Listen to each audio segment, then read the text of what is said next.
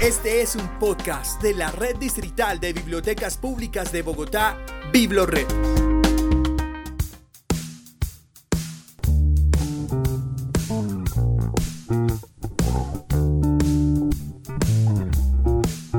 Cada calle de la capital cuenta su propia historia. Guarda un sinnúmero de anécdotas de personajes que caminaron por allí y dejaron un legado, en este caso literario. El pasado se esconde en cada rincón de la ciudad de Bogotá. Y para repasarlo o recordarlo solo basta con andar esos pasos. Y qué mejor que iniciar en la Candelaria, el centro vibrante de la capital colombiana. En este episodio de Experiencias Biblored reviviremos cómo fue el primer recorrido literario organizado por la Red Distrital de Bibliotecas Públicas de Bogotá, un ejercicio que sirvió para presentar la nueva edición del cómic bogotano Las aventuras de gato, de Daniel Rabanal, además de caminar por algunos lugares emblemáticos del centro de la ciudad que están presentes en la novela gráfica.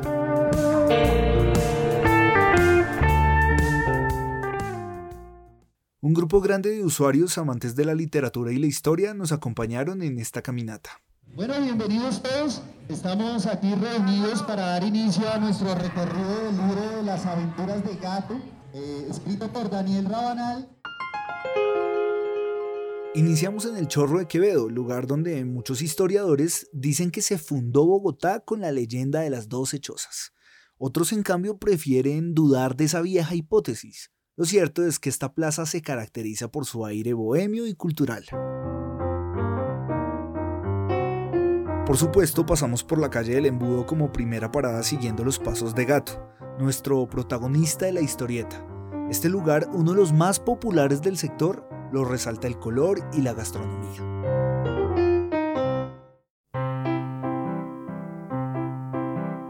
que es la calle del Embudo. La calle del Embudo es muy representativa en esta historia, pues es una de las primeras calles que tuvo como todo este movimiento capitalista que se instauró en Colombia. De hecho, en esta calle nace la primera zapatería de la ciudad de Bogotá. Pero también nos van a contar un poquito sobre la cotidianidad y la historia bogotana. Llegamos a la casa de gato, Allí el mediador de lectura de Biblored, Daniel Becerra, nos describe ese lugar para luego iniciar una actividad de decodificación de símbolos, teniendo por supuesto el libro como guía. En la página 28, para los que tienen ahí el libro a la mano, si de pronto alguien puede ubicar rápidamente, es la casa de gato, página 28 esta casa, por ejemplo, es de donde sale el gato, eh, es un pasaje de los más antiguos que había en el barrio. Lastimosamente, pues ahorita tenemos la puerta de, hierro verde que la cierra, pero es una calle de piedra que iba a dar a la parte de atrás. Ahí adentro viven todavía personas. El libro resuelve una serie de enigmas a través de un juego de decodificación. Como reto hemos escogido un verso de un poema. En las puertas van a encontrar una, una, frase pegada. Se van a acercar a la frase y van a tratar de decodificar la frase. Tras caminar por el punto de lectura de Biblored en la Plaza de Mercado de la Concordia, una de las más reconocidas de Bogotá, nuestra próxima parada fue en la Casa del Profi, personaje de la aventura escrita por Rabanal. La casa del gato, según la historieta, para llegar a la casa del profe, eh, vamos a, o sea, inevitablemente hemos escogido esta ruta para que atravesemos la Plaza de la Concordia. En repetidas ocasiones va a aparecer la casa del profe en la historieta, ya que es un punto a donde el gato con sus amigos eh, utilizan casi como base de operaciones esta, este, este edificio para, pues, para poder seguir en su aventura, ¿no? Aquí podemos ubicar en la historia ya un clímax, ¿no? Algo que nos va, nos va a dar un inicio a esta aventura que se va a emprender desde el gato y donde vamos a dar a conocer este, este ejercicio de, de codificación, pero nos va a decir que hay un tesoro, nos va a decir que hay algo que estamos buscando.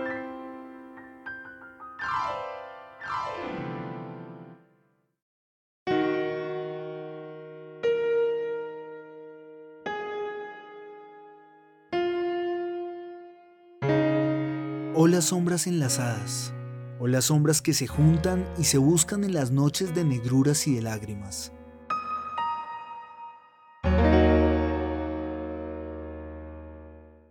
Este es un fragmento de Nocturno III, tal vez el poema más reconocido de José Asunción Silva, uno de los poetas insignias de la poesía colombiana.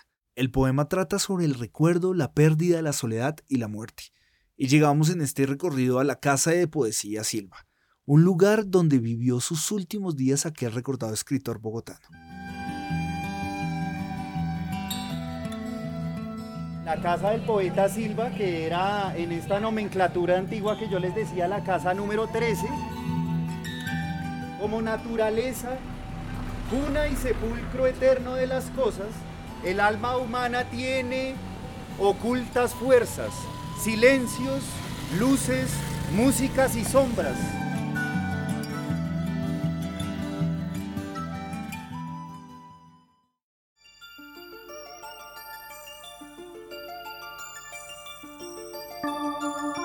En 1655 fue construido en el antiguo Santa Fe un lugar con fines religiosos, luego militares y por último educativos. Construcción histórica capitalina que en la actualidad se utiliza como sala de teatro. Esta es otra de nuestras paradas, tras pasar por la calle décima donde está el Museo de Bogotá y la fuga. En este punto nos encontramos, como ustedes lo pueden ver, en el Teatro Camarín del Carmen. De 1605-1655. Digamos que uno de los datos que nos dan es que Elvira de Padilla decía que por sus dolores ella tenía, fue viuda dos veces digamos que como parte de ese ejercicio para elevar sus plegarias y junto a sus dos hijas crean un primer espacio en el cual puedan elevar justamente esas plegarias en su creencia, ¿cierto? Entonces crean un escenario en su principio pues muy pequeño y luego esto va eh, a generar pues una ola en la que empieza a ser muy reconocido eh, en, en, Santa Fe, ¿no? Bogotá era una, una ciudad que también tenía sus carnavales, festivales de muchos días.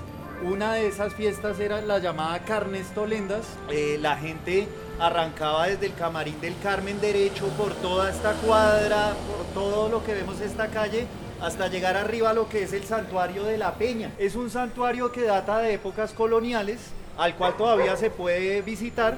Nos habla, digamos, el, el cronista cordobés Moure, de eso que les estoy hablando más o menos sucedía así. Dice, eh, desde la esquina del Cedro, que queda dos cuadras arriba del Camarín del Carmen hasta la iglesia de la Peña, se convertía en aquella época cada tienda, zaguán, rancho o casa en un restaurante improvisado para servir a los innumerables concurrentes que iban a divertirse en las carnes tolendas.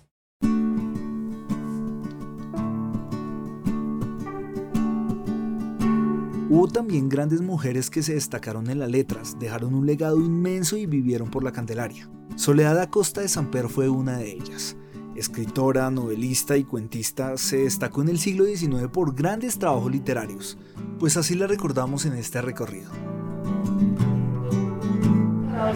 frente a la casa de pues, donde vivió Soledad Acosta de Samper. Alguno también la tiene, ya la conocía, la tiene referenciada. Soledad Costa de Samper fue, digamos que, la máxima exponente de la literatura femenina, digamos, en el siglo XIX. En una sociedad en donde la mayoría de hombres letrados, hombres cultos, pues efectivamente era una cultura muy machista. Contrariamente a esta idea, la escritora Soledad Acosta de Samper hizo, digamos, creó varias revistas varios colectivos, varias tertulias, digamos, en donde se reunían a hablar de temas culturales, artísticos, de los temas también que pasaban en la sociedad, porque estos hombres, estas mujeres también participaban en estas tertulias de todo el movimiento sociopolítico que estaba ocurriendo en esa época en Santa Fe.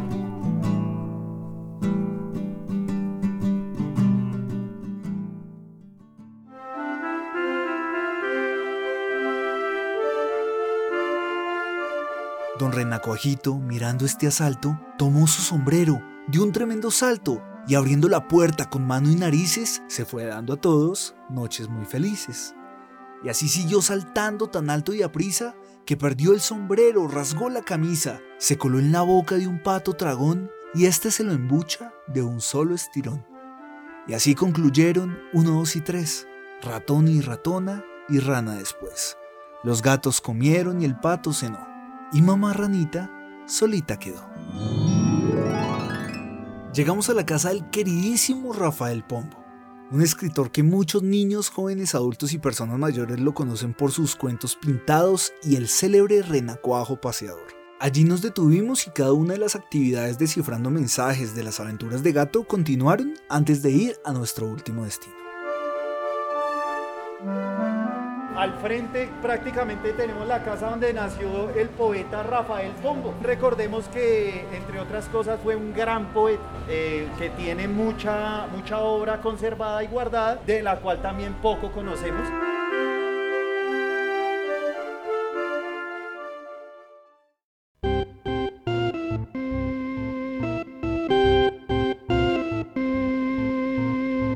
Y seguimos los pasos de gato en la novela gráfica de Rabanal y llegamos a la parada final tras pasar por la iglesia de San Agustín.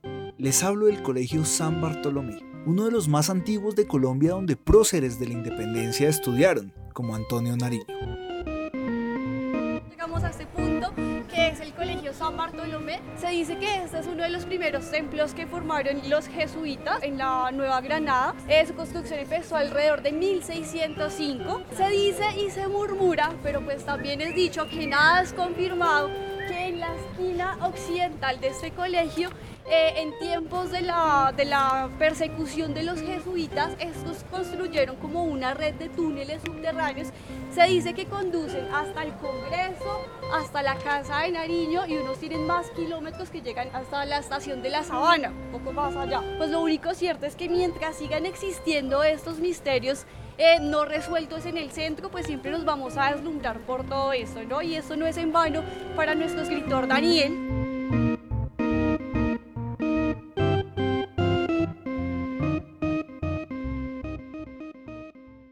Con mucha alegría, los usuarios que participaron en el recorrido no ocultaron su felicidad al término de este.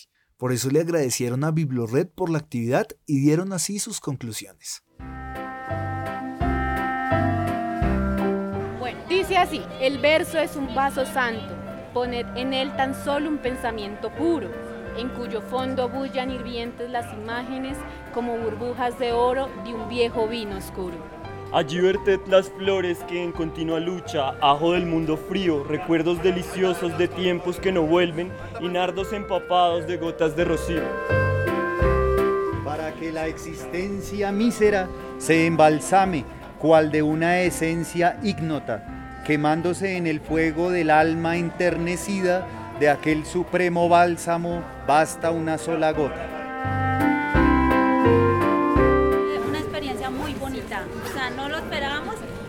conocer de nuestros pasados es algo maravilloso. Y por ejemplo, mucha emoción al descubrir lo de los de que existen todavía esos túneles y pues tantas cosas bonitas, la, la arquitectura y saber de nuestros pasados es algo maravilloso. Describiría esto como un museo abierto. Sí, a veces cuando uno va a un museo como que pasa el recorrido por las diferentes salas y acá fue a nivel más Candelaria, entonces sí aprendimos muchísimo, la verdad.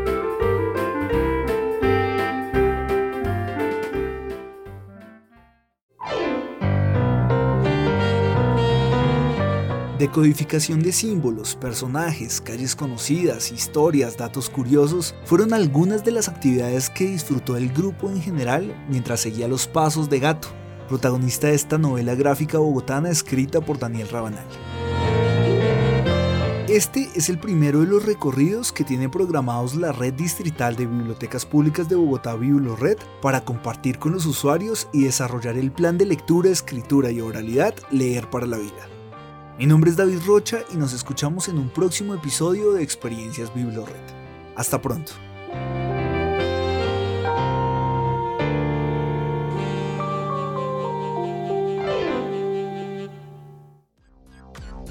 Escucha y descarga todos nuestros podcasts y contenido de audio en la sección Biblored Podcast en www.biblored.gov.com.